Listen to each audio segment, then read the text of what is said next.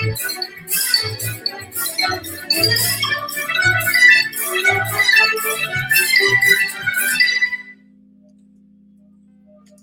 is episode 485 on the 21st of February 2022. The Elimination Chamber, which was supposed to be the last pay per view event before their marquee event, which happens every year in the month of April, was just another gimmick which took place. Of course, most of these pay per view events are gimmicks, but that's the beauty. That's why they are there. Let's start with the first one Roman Reigns versus Goldberg. Now, this was supposed to be a marquee match, a clash of generations, which had been hyped for over two to three weeks. How Goldberg at 55 was making another comeback, how he was mocked for it. And then what happens? It turned out to be a little dampener because it was seen as icon versus icon, legend versus legend, Hall of Famer versus a future Hall of Famer.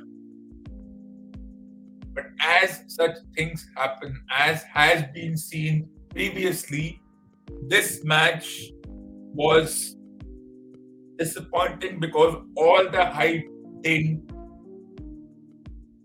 make it into a match which it was supposed to be. Course, the age difference, which one doesn't talk about often, did make a difference, but then Roman Reigns did what Roman Reigns does. He used his guillotine submission, which means once the submission is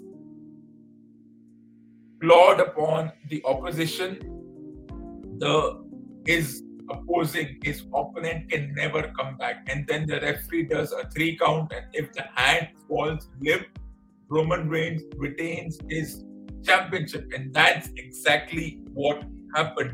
The guillotine submission is something which has worked over the past 24 months and it has worked beautifully. And whenever there is a submission maneuver where the opponent either taps out or is knocked out, that's the end of the match. All the hype over the past two weeks for this particular match ended in a dampener. But that's what it is, which means that Roman Reigns will face Brock Lesnar in a title versus title match. How did that happen? I'll talk about it as this episode progresses. But if you have seen the progression of all the opponents Roman Reigns has faced from Edge, he went through Edge and Daniel Bryan last year. When John Cena came back after that, John Cena has not been seen again. His feud with Brock Lesnar has gone a little longer because of the involvement of Paul Heyman.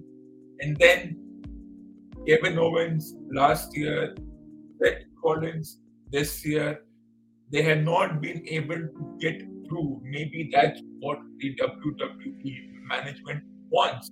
And as one of the announcers reiterates, nearly 550 days since he's been the champion, I can say it's been longer since 2019, but that will be in a different record. So this match, which was hyped as something big, ended in a dampener, ended in a bit of a disappointment, but that's the nature of such things.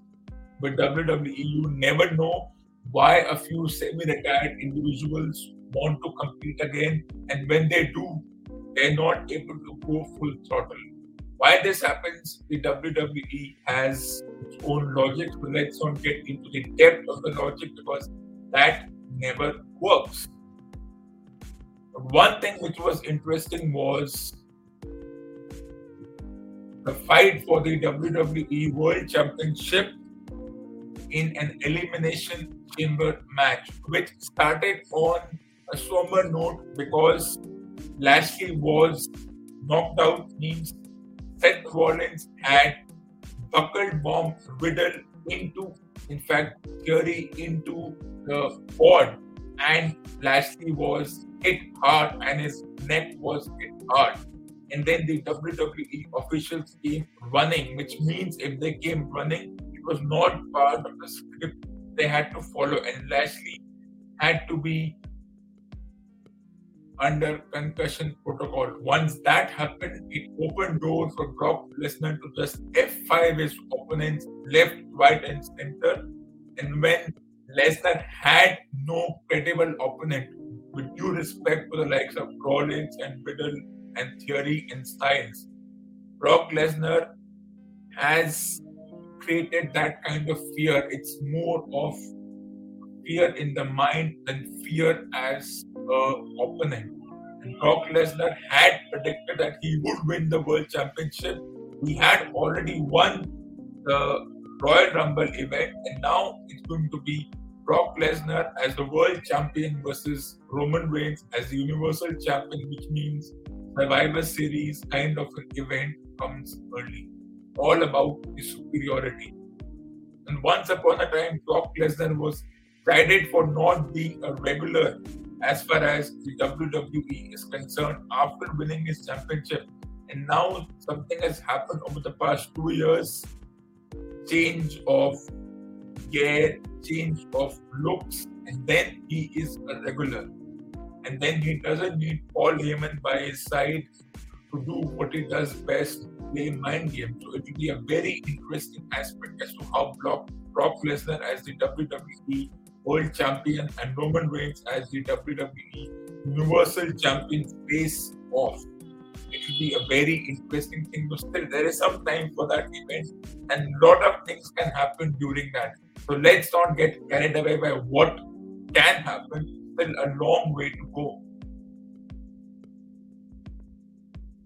Then there was a match for the SmackDown Tag Team Championship, which never happened because the Usos attacked the Viking Raiders even before the bell had officially rung, and they injured their opponents enough that the match didn't even take place. And that was the end of that. The match did not even take place, which is not a novel thing in such events. It often happens whether it was by design, default, part of a script, or a bit of kayfabe moment, that is something which the viewers and everyone can decipher on their own. But this is nothing new as far as a match is concerned.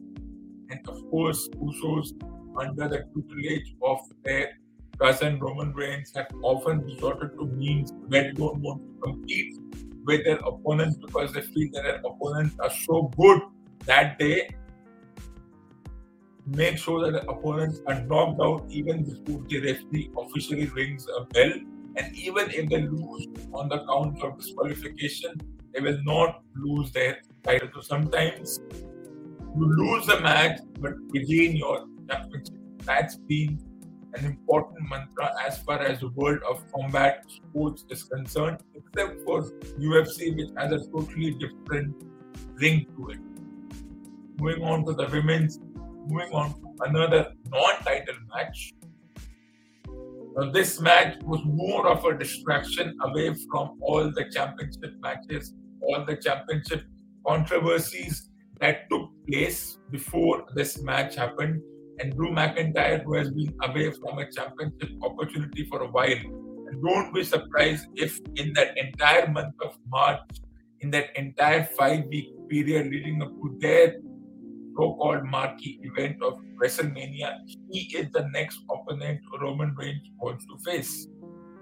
It's Drew McIntyre, the likes of Sheamus and Drew McIntyre could be on that list. Don't be surprised if that happens. But this was just another gimmick which happened to distract everyone from the championship matches, and then he went on against Madcap Moss. Falls count anywhere. It didn't happen that much, and then McIntyre using his trusted sword, yes, sword, went on to win via pinfall. Yes, the Claymore kick has worked often, and Drew McIntyre was always going to be the winner even before the match was there, and that's the most interesting part of this entire story. Will Drew McIntyre be the next opponent Roman Reigns faces, or will face, or want to face in that six week waiting period? The thing is, you don't know what's on the mind of the WWE management in these situations. Anything can happen, anything goes. It's difficult to come to a conclusion, but yes, I don't think that you might see Drew McIntyre after his feud with Madcap Moss and his mentor in Corbin. He might be in the championship contention again. That's quite a possibility. But they've already declared a Lesnar Reigns match. So you even if McIntyre challenges Roman Reigns for a championship match, McIntyre may not win because they've already hyped up that Lesnar Reigns match. Even if Roman Reigns has to face an opponent in this intervening period, he will retain by whatever means necessary. And then everyone is looking forward to that Lesnar Reigns title versus title and early Survivor Series kind of match. Moving on to the women's division. Now, Lita is another former champion in that semi retired wrestler league. And just like Goldberg, she returned for another shot at a title and she challenged Becky Lynch. But what happens? Just like the Goldberg Reigns match, which started with all the hype, all the pre match promotions, a similar kind of a narrative. I'm here for one more title shot. My age has nothing to do with what I can do. This match had more interest because it was close, pinfall after pinfall, moonsaults, armbars, but eventually Becky Lynch retained her title as it was expected for her to retain that title. And then you may not see Lita again in the championship contention because this was a one off match, just like the Reigns Goldberg match. And this was always going to end in a situation where the generational thing, in where they had classified as a generation versus generation, as a mentor versus mentee, as someone whom you grew up watching kind of a match. When most sports athletes say that I grew up watching this particular player and now I'm playing or competing against this particular athlete. Well, maybe in sports, this I grew up watching someone as my idol works, but not in every profession. Sports, it can happen, but in other professions, it doesn't happen. I'll talk about the later, but a match which was close, but eventually one who had to retain retain the championship. Now, just like the men's elimination chamber match, here it was the women's elimination chamber match where the winner would go on to face the Raw Women's Championship at their WrestleMania event. And then all six individuals involved were equally capable, are equally capable of winning. Some of them are even former champions, some of them have taken the, current champion and former champion to the limit. But you can take the, your opponent to the limit. You can grind them down. You can run them hard. But if you don't win, it won't be considered. Yes, winning, losing does tend to make a difference. And then who eventually wins? Bianca Belair. Why? Because she was the last athlete out of the board.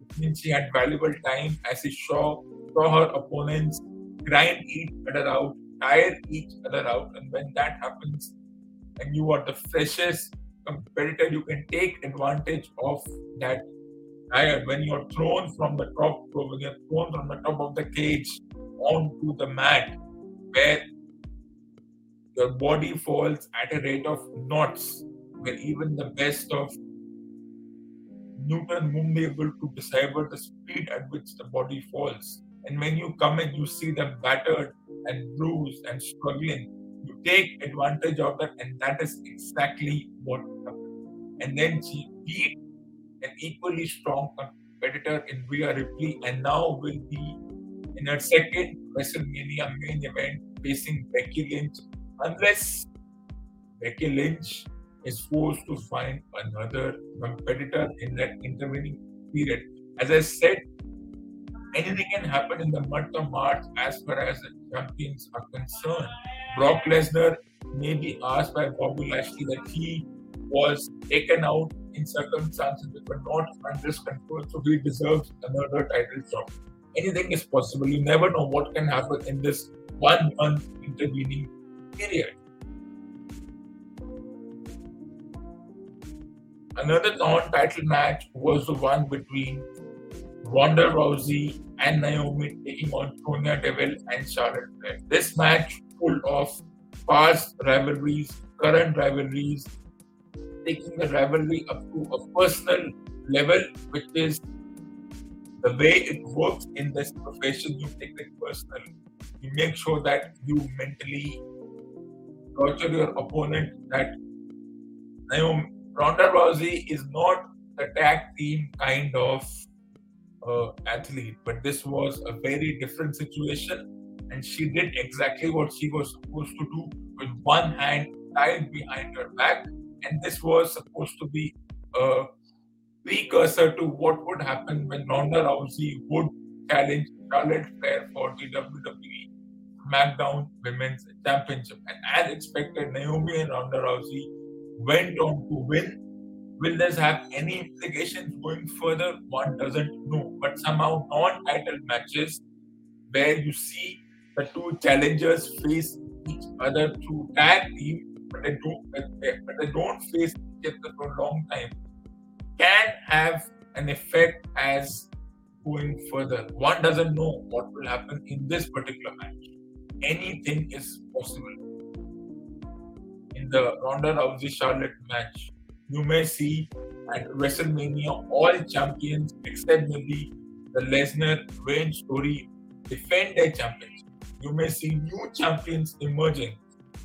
An entirely new champion group coming, which means the current incumbent lot may lose their respective titles or they may go on to retain their respective titles. That's something which we will we can't take a guess because it's very difficult to take a guess. But anything is possible in this particular sport, and that's how it is.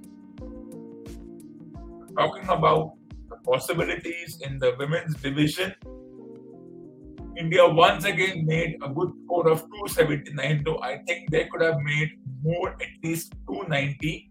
After you make 100 runs in 13 overs, but if the rest of the team only scores 179 runs in the next 37 overs, which means the efforts of the openers were not enough because 100 runs in 13 overs is a huge deal in the women's game. It doesn't happen.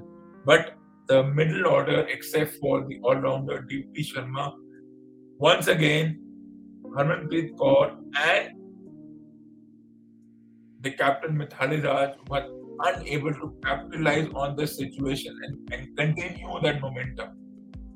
And that's exactly what everyone is talking about. Everyone has said we need to move on from Harmanpreet Kaur. I think Harmanpreet Kaur can has a long way to go. But maybe what can be done is selectors can say, I'm sorry, Mithali Raj, you may be third and a half. May be in that legends group. It doesn't matter to us you are not contributing. You are making 50s, but you are batting slow. 50 or 70 is not going to be good enough. Your strike rate of 80 in the 50 over game and the women's division game is considered to be perfect, but not for me. 279 was good, but they lost too many wickets. And then once again, when New Zealand were had lost two wickets in the first fielding restrictions power play, the Indians did not push it. They allowed partnerships. They allowed when they were 170 for six, meeting 100 runs of the last 14 overs. You thought the game was in India's bag, but they allowed the number six, seven, eight to have a partnership. Boundaries kept coming at a premium, and the Indians were unable to control it. As it is, the boundary ropes are already 10 12 meters inside from the hoardings. The grounds are not very big compared to most grounds where men play. And then when that happens, you just have to penetrate the inner ring, the inner circle, pass cover, pass the likes of mid on, mid off. And once that happens, unless you have a fielder there, it will result in the boundary. And that's what New Zealand did yes, a couple of drop catches can also make a huge difference. With no DRS available, that can also affect the players, which is wrong because the DRS will suddenly be available in the World Cup because that tournament is managed by the international cricket body. This tournament is a private one, so sometimes boards don't want to open their wallets too much or give contract to companies who would be ready to open their wallets or they give contract to companies who partially open their wallets as far as technologies and making sure that the game happens in a fair manner is concerned.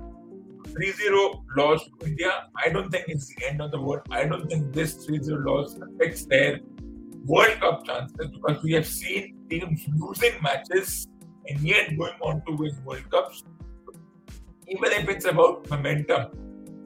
Once this tournament finishes, there will be a couple of warm up games for the women's team. So this was good enough warm up game, but in the warm up game, all the 15 individuals can be involved. You can substitute. You can have players when ready. That's my question is why do you have this substitution rule and all the 15, 20 members involved in the squad allowed to play. Why can't this happen in an actual match? Because if it does, then you can have the X factor substituting for another player. If you are batting, you can substitute your you can get in your all-rounder for a bowler. When you are bowling, you can get in one extra bowler to replace the all-rounder, and that all-rounder gets a chance when they are fielding. Undue advantage? No, it's a level playing field. Otherwise, what's the logic of warm-up matches? Because in the 2021 World Cup, India won the warm-up matches, didn't make a difference. And where do these warm-up matches happen? They happen in grounds which are unknown, which don't really have that kind of connection. They are empty. They are basically training grounds, university kind of grounds, not your proper international ground. I don't see the logic of up ever. It just doesn't put me in that category. But moving on to the men's division game, in the two matches that India played, they scored 180 plus. And of course, the theory is that even if India has gone on to win the series 3 0, it won't be, it can't be given that kind of attraction because it's against a weak team. That's what that's my question is what is a weak team? Who is a weak team? Is it losing so many matches? Is not having the past superstars? Who defines the superstar? Who was Chris Gayle? Nobody. Till the Indian T20 domestic national cup happened, Gayle was just another player in the West Indies team, not seen as something special. Once he played the tournament, he made runs, he was hitting sixes, which brought people close to him. I think in the third game, West Indies started slowly, chasing 180, and then had to accelerate and they fell short by 8 points because the 18, 19, 20th over had brought some control with experienced bowlers. In yesterday's match, India once again scored 184, and once again, Venkatesh Iyer was the common in all of three. In the first match, he comes at 100 for 4, takes the team to victory at 160 for 4. In the second match, he once again comes at 100 for 4, takes the team the partnership with Rishabh Pant. In the final match, in yesterday's match, he once again comes around 90 for 4 after 12 overs, and then he and his partner Yadav, Suryakumar Yadav combined in a 90 run partnership in six overs and they take the team to 180. And of course, the question of all rounders, of course, Hardik Pandya is on the radar, but not on the pseudo selectors radar, which I really don't care about. He's not on the radar, then all rounders like Jadeja, Washington Sundar, Akshar Patel, Venkatesh Iyer, who, which position should one bat on? I think I like when Rohit Sharma went from one to four. I don't mind it. Yes, he didn't make once. And then Rohit Sharma has been opening for so long, for nearly 10 years, that it's difficult to see him at any other position. And then controversies galore. But I think the two, two games were good. In this match, West Indies started off on a very fast paced note, but then they lost steam, they lost petrol, they lost wickets and it was up to Nicholas Pooran to take them through. It was almost a mirror image, deja vu kind of situation where he chased a wide delivery and it was consumed and galloped by the fielder. And then the rest of the lot. You know, the interesting thing is we are so enamored by the West Indies team. They hit one six and we say, wow, look at the far hitting. Needs another six. Wow. Wow We pretend to go into this wow wow story, which I find to be extremely ridiculous and extremely shameful. You hit one six and you think a team matches in your favor. You next board and you say, why can't these people think and take singles when the ball is not supposed to be in the hitting zone? But then I will not call them a weak team or a team in transition because right now every team has players above 34 and 35 will want to slowly, slowly put them on the back burner and get a couple of younger 25 year olds. Every team is trying that in their own capacity, but I would not contrary to what the popular saying is they are not a team in transition. That's a misnomer. They are not a weak team because what defines a weak team? I don't know. India was a weak team once upon a time. India was a weak team full of incompetent, unskilled players from the years 1999 till 1999 2000. In that 10 year period, it was the most unskilled, inexperienced players full of egos, zero talent. The bowlers were also, well, they didn't have that pedigree in my viewpoint and they will never have that pedigree in mind.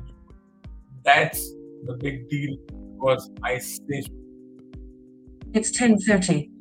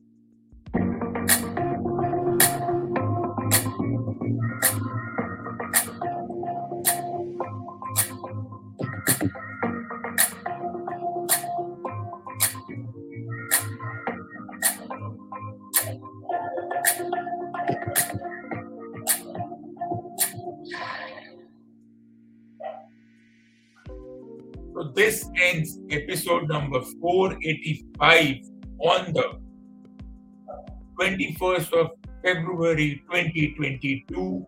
Stay tuned for the next episode. And I will be back with episode number 486 on the 23rd of February 2022. And what should you do while you wait for the next episode?